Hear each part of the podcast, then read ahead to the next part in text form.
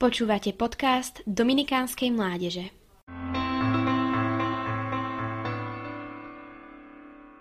Asi každý z nás už počul výrok zo svätého písma, že je ľahší pre uchom ihly, ako bohačovi vojsť do nebeského kráľovstva. Je teda zlé, ak niečo vlastníme? Určite nie. Dôležité je však, ako s našim vlastníctvom nakladáme. Človek potrebuje materiálne dobrá, bývanie, stravu, oblečenie, služby. Ak človeku tieto prostriedky chýbajú, narúša to elementárny život jedinca a ten sa potom ťažko sústredí na duchovný život. Niektorí svetci mali tú milosť, že dokázali žiť aj takmer bez úplne všetkého, postili sa, spali na zemi, obliekali sa do vracoviny. Poviete si, to je dosť extrém. Áno je. Ideálna je rovnováha. Boh nás väčšinou nepozýva až v takéto chudobe, ale povoláva nás k chudobe srdca, k takej, ktorej ovocím je šťastie a pokoj. Blahoslavený chudobný v duchu, alebo ich nebeské kráľovstvo. V živote kresťana by mal byť tým najväčším bohatstvom práve Boh. No, povedzme si úprimne, nie vždy je to tak. U niekoho je na prvom mieste partner, rodina, u iného kariéra, krása, hry, sláva, drahé autá či milióny na účte.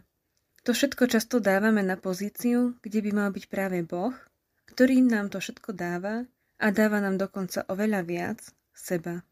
Ten, ktorý hoci bol bohatý, stal sa pre nás chudobným.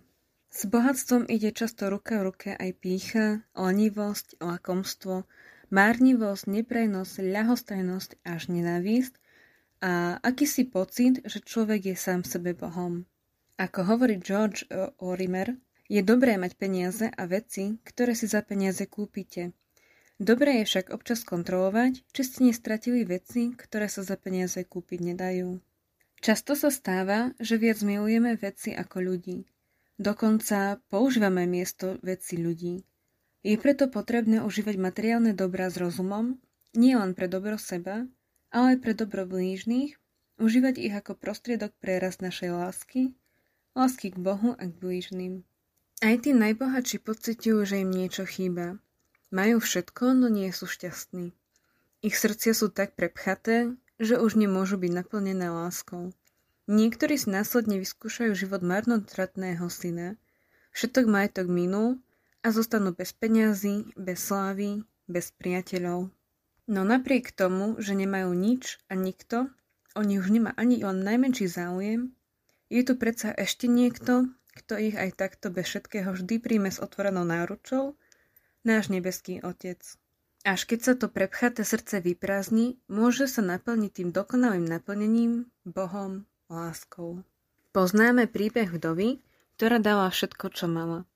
Dala všetko vo veľkej láske a v dôvere pána. Sme schopní takéto dôvery voči Bohu aj my?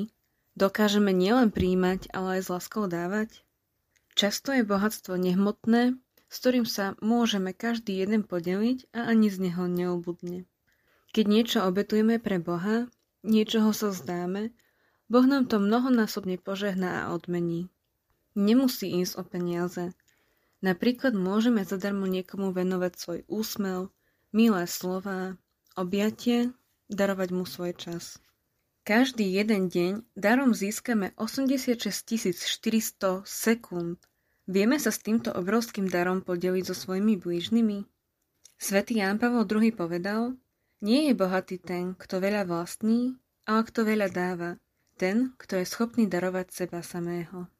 Si bohatý, keď si vo vzťahu Boh a ty.